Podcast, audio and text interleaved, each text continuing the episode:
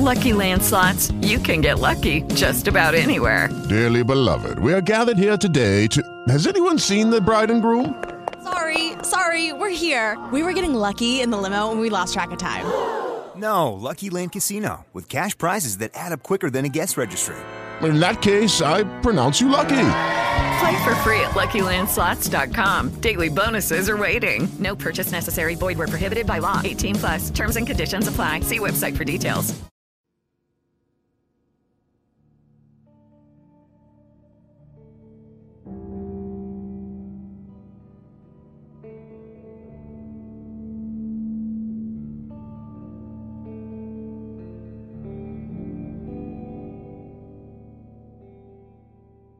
Su un foglio allegato a questo racconto, il dottore Sellius ha scritto una nota piuttosto elaborata, in cui fa riferimento a questo saggio che tratta appunto dello strano argomento del manoscritto. Nel suo saggio, egli parla di questo misterioso soggetto con il solito acume e la sua profonda cultura, in modo diretto e succinto. Questo sarà solo uno dei tanti volumi che costituiscono la collezione di studi di quell'uomo straordinario. Poiché pubblico questo caso in questo volume per interessare un pubblico generico, non anticiperò in nulla l'intelligente signora che lo riferisce, e dopo aver a lungo riflettuto, ho deciso di astenermi dal presentare alcuni estratti dei dotti ragionamenti del dottore o di citare alcune sue frasi su un argomento che, come lui stesso sostiene, coinvolge con molta probabilità alcuni dei più profondi arcani della nostra doppia esistenza e le sue forze intermediarie. Quando scoprì queste carte ero ansioso di riprendere la corrispondenza avviata dal dottore Selius molti anni prima con una persona così intelligente e cauta come sembra sia stata la sua informatrice. Ma con molto rammarico appresi che la donna era morta nel frattempo. Probabilmente ella avrebbe potuto aggiungere ben poco al racconto che ha composto, a mio avviso, con tanta precisione.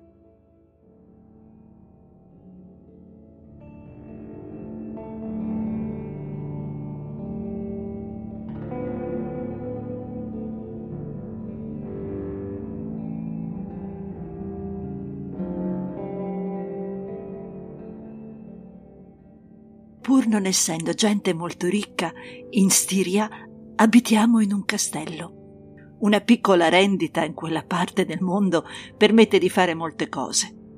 Mio padre era stato nell'esercito austriaco e aveva comprato per una sciocchezza questa residenza feudale e la piccola tenuta che la circonda. Nulla potrebbe essere più pittoresco e solitario si trova su una collina in prossimità della foresta e la strada per arrivarci è molto vecchia e stretta. Passa davanti a un ponte levatoio che ai miei tempi non veniva mai alzato e a un laghetto popolato di cigni e di bianche ninfee. La facciata del castello, ricca di finestre, dà su questo spettacolo con le sue torri e la sua cappella gotica. Davanti al cancello la foresta si apre in una pittoresca radura irregolare e sulla destra un ripido ponte in stile gotico permette di attraversare il ruscello che si tuffa nell'oscurità della foresta. Ho detto che è un luogo solitario Infatti, il primo villaggio abitato si trova a più di 10 chilometri di distanza, mentre il più vicino castello abitato a circa 32 chilometri. Ho parlato del primo villaggio abitato, infatti, a dire la verità, ad appena 5 chilometri verso ovest c'è un villaggio in rovina, con una bizzarra chiesetta dove si trovano le tombe dell'orgogliosa famiglia Karnstein, ora estinta, che un tempo possedeva il castello desolato che dal folto della foresta osserva ancora oggi le silenziose rovine del villaggio. Io e mio padre costituiamo l'intera famiglia che abita il castello e all'epoca della storia che sto per raccontarvi io avevo soltanto 19 anni. Mia madre, originaria della Stiria, morì quando ero bambina ma ho avuto un'ottima governante, Madame Perrodon. E con noi c'era anche un'altra signorina, la signorina della Fontaine, che doveva perfezionare, se così si può dire, la mia educazione. Di tanto in tanto due o tre signorine della mia età venivano a farci visita, ma questo non rendeva la mia vita meno solitaria, ve l'assicuro.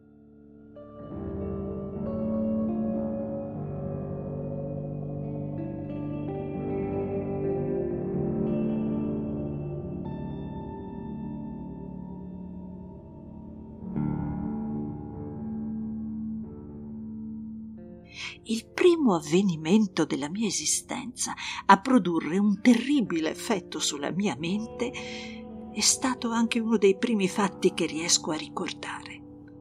Alcuni lo considereranno talmente sciocco da non meritare di essere riferito qui. Giudicherete voi comunque, man mano che lo racconterò. Non potevo avere più di sei anni quando una notte mi svegliai e guardandomi intorno non vidi né la cameriera né la mia bambinaia e capii che mi avevano lasciata sola. Non avevo paura perché ero una di quelle bambine felici alle quali sono state risparmiate le storie di spiriti e di fate e di tutte le altre vicende che ci fanno mettere la testa sotto il cuscino quando sentiamo una porta scricchiolare all'improvviso. Ero comunque irritata e offesa e cominciai a protestare piagnucolando. In quel momento, con mia grande sorpresa, vidi di fianco al mio letto il viso di una giovane donna inginocchiata. La guardai piacevolmente sorpresa. Lei mi accarezzò e poi, straiatasi nel letto accanto a me, mi attirò a sé sorridendo e io mi sentii subito tranquilla e mi addormentai. Mi svegliai con la sensazione che due lunghi aghi mi fossero penetrati contemporaneamente nel petto e gridai forte. La signora indietreggiò e con gli occhi fissi su di me scivolò sul pavimento e mi sembrò che si nascondesse sotto il letto. Ero davvero spaventata e gridai con tutte le mie forze. La governante, la cameriera, la bambinaia accorsero nella camera e dopo aver ascoltato la mia storia cercarono di prenderla alla leggera e di consolarmi come potevano. Ma bambina com'ero, capii che i loro volti erano pallidi e perlazia e le vidi guardare sotto il letto e cercare sotto il tavolo e aprire la credenza. Poi la governante bisbigliò alla bambinaia Posa la mano sul letto. Qualcuno si è veramente sdraiato qui. Il letto è ancora caldo.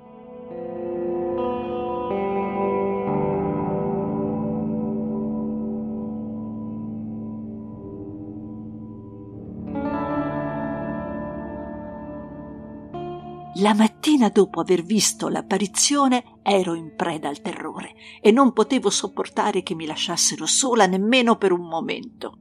Quel giorno venne un venerabile vecchio vestito di nero. Entrò in camera mia, accompagnato dalla bambinaia e dalla governante, e dopo aver parlato con loro si rivolse a me in modo garbato. Il suo viso era molto dolce e gentile. Mi disse che dovevamo pregare mi fece unire le mani e volle che mentre loro pregavano io ripetessi a bassa voce queste parole Signore, ascolta tutte queste devote preghiere per l'amore di tuo figlio Gesù Cristo.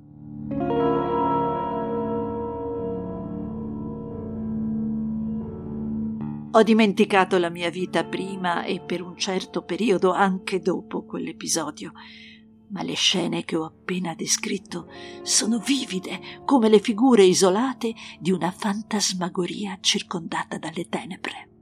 Mi accingo ora a raccontarvi qualcosa di così strano che ci vorrà tutta la vostra fiducia nella mia sincerità per crederci.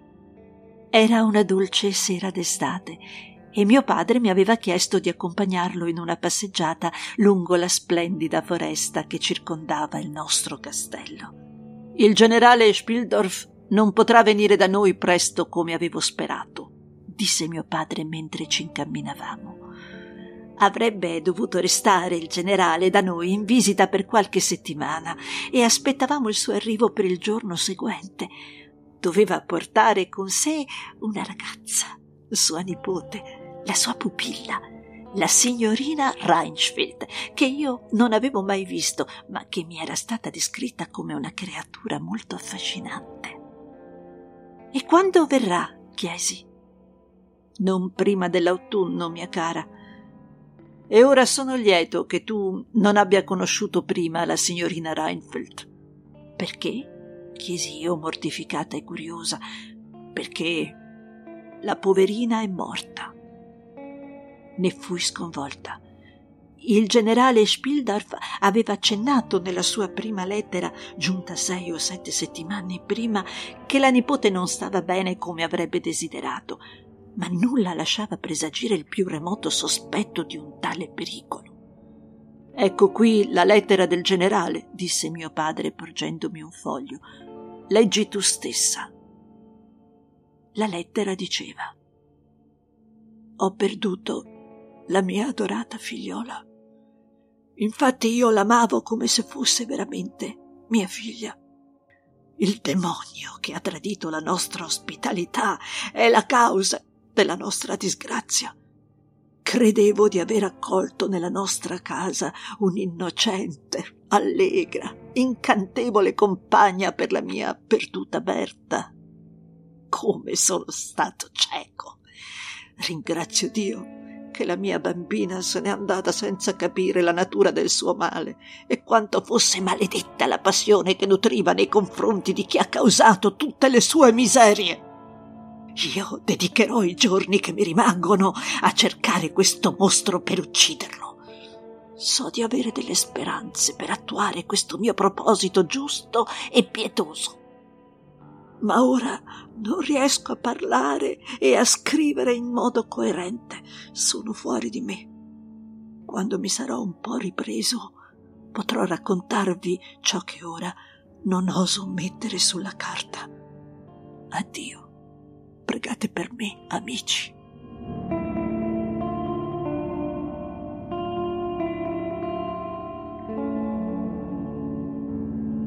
Il sole era sceso ormai ed era buio quando restituì a mio padre la lettera.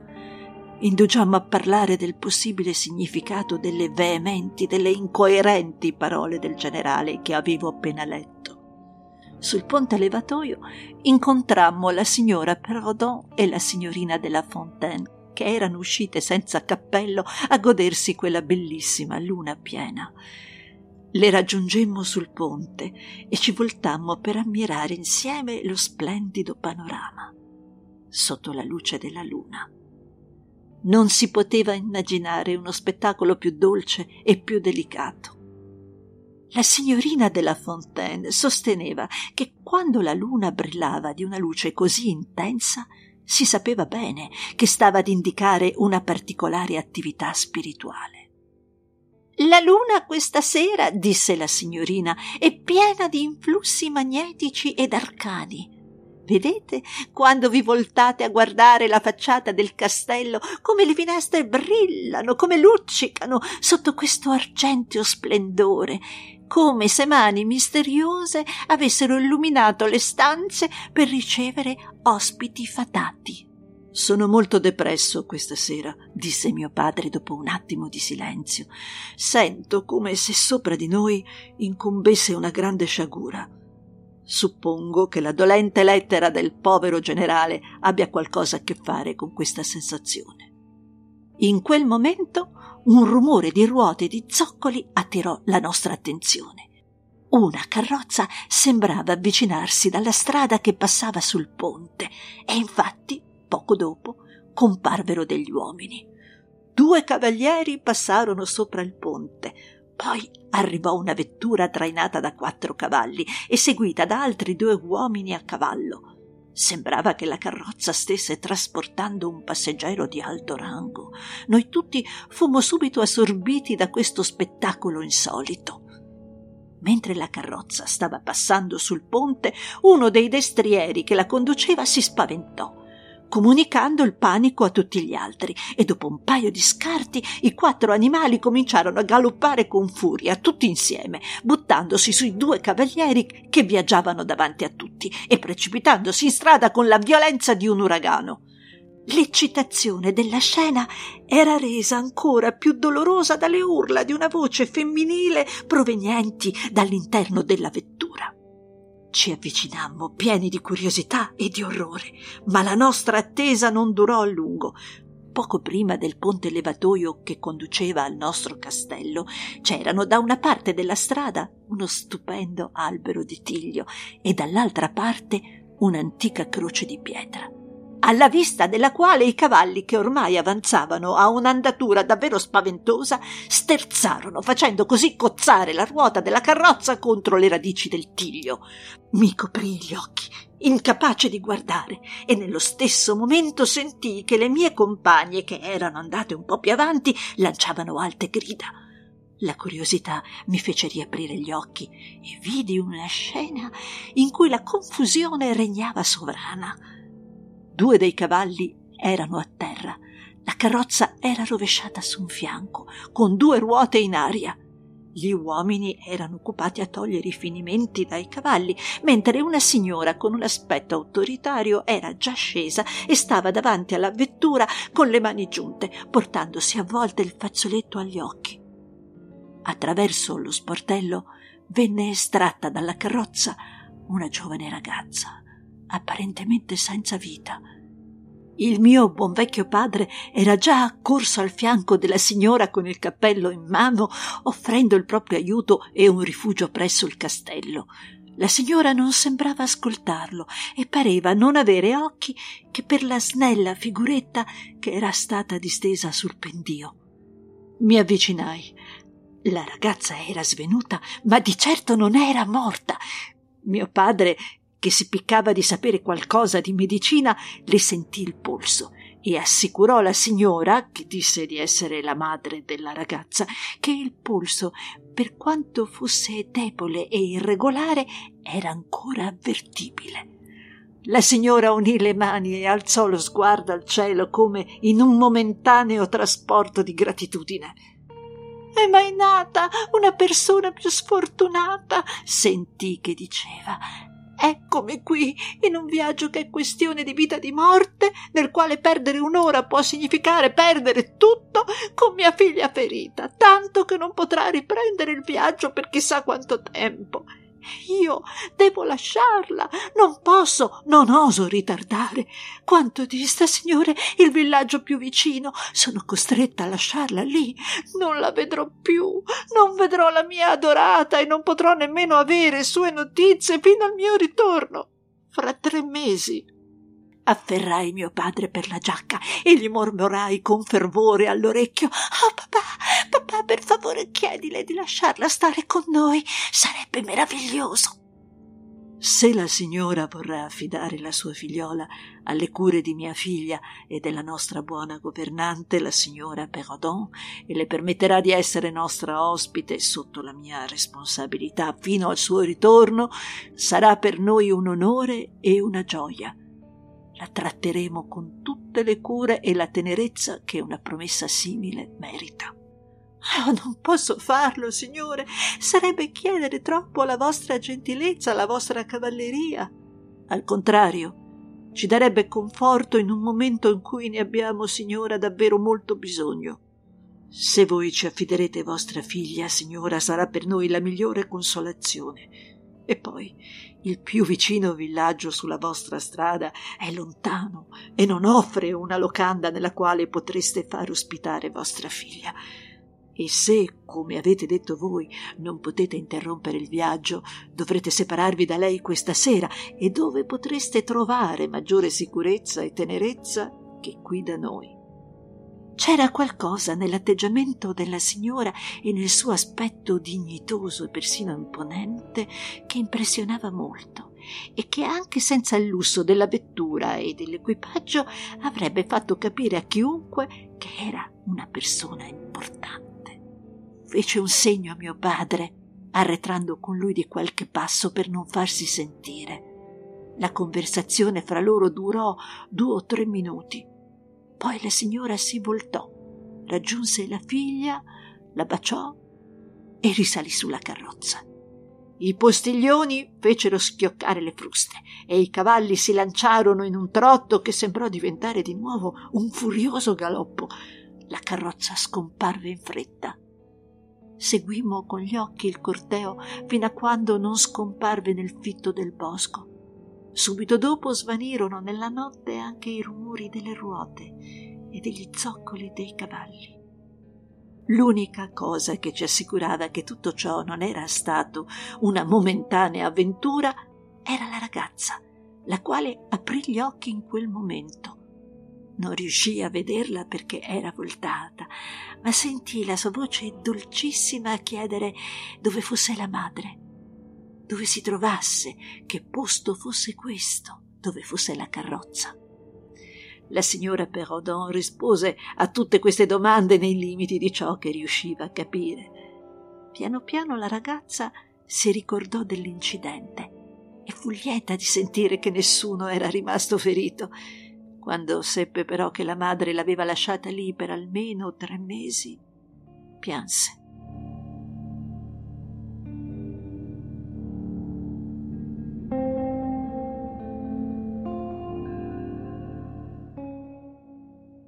Mio padre nel frattempo aveva ordinato a un servo di andare a chiamare il dottore, che viveva a una decina di chilometri da noi. Intanto veniva preparata una camera per la ragazza. La stanza che di solito usavamo come salotto è lunga, con quattro finestre e guarda verso il lago e il ponte levatoio, cioè sul luogo in cui era avvenuta la scena che io ho appena descritto. Quella notte ci riunimmo lì con tutte le candele accese per parlare dell'avvenimento della serata. Cosa ne pensate della nostra ospite? Ditemi di lei. Ah, mi piace moltissimo, rispose la governante. Io credo che sia la creatura più graziosa che abbia mai visto. Ha circa la tua età ed è molto carina e simpatica. È bellissima, intervenne la signorina della Fontaine, che era entrata per un attimo nella camera della ragazza. E che voce dolce, aggiunse la signora Perrodon. Avete notato una donna nella carrozza dopo che l'avevano raddrizzata che non è mai scesa? chiese la signorina della Fontaine. Si è limitata a guardare dal finestrino. No, non l'avevamo vista.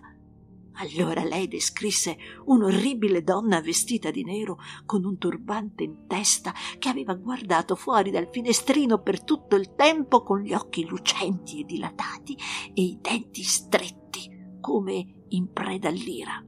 E avete notato che brutti ceffi erano i servi? chiese la governante. Sì, disse mio padre che era entrato in quel momento. Erano individui brutti e dall'aspetto minaccioso Spero che non deruberanno quella povera signora nella foresta. Io credo che fossero sconvolti dal lungo viaggio, replicò la signora Perrodon. Sembravano malvagi, questo sì, ma erano anche magri, erano scarni, erano sciupati.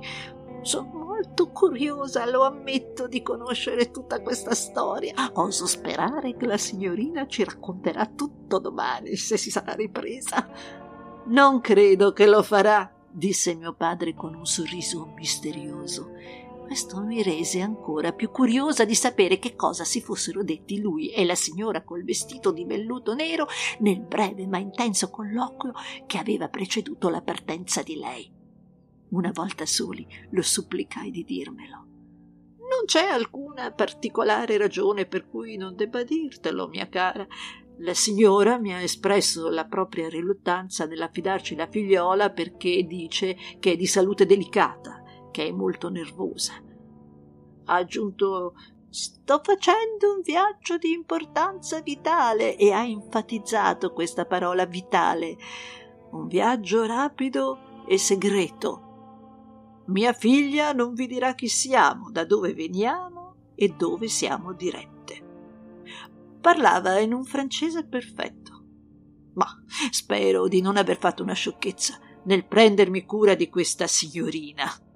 Da parte mia ero felicissima. Ero ansiosa di vederla e di parlarle. Aspettavo solo che il dottore mi desse il permesso. Voi che abitate in città non sapete quale grande evento sia una nuova conoscenza per chi vive in solitudine come noi. Il dottore non arrivò che a luna. Ma quando finalmente tornò in salotto dalla camera della paziente, il suo rapporto fu molto favorevole. Il polso della ragazza era regolare e sembrava che stesse perfettamente bene. Non ci sarebbero stati problemi per vederla se anche lei lo desiderava. E con questo permesso mandai a chiederle se mi avrebbe ricevuto per qualche minuto in camera sua. La cameriera tornò subito, dicendo che la signorina non chiedeva nulla di meglio. Ovviamente non indugiai.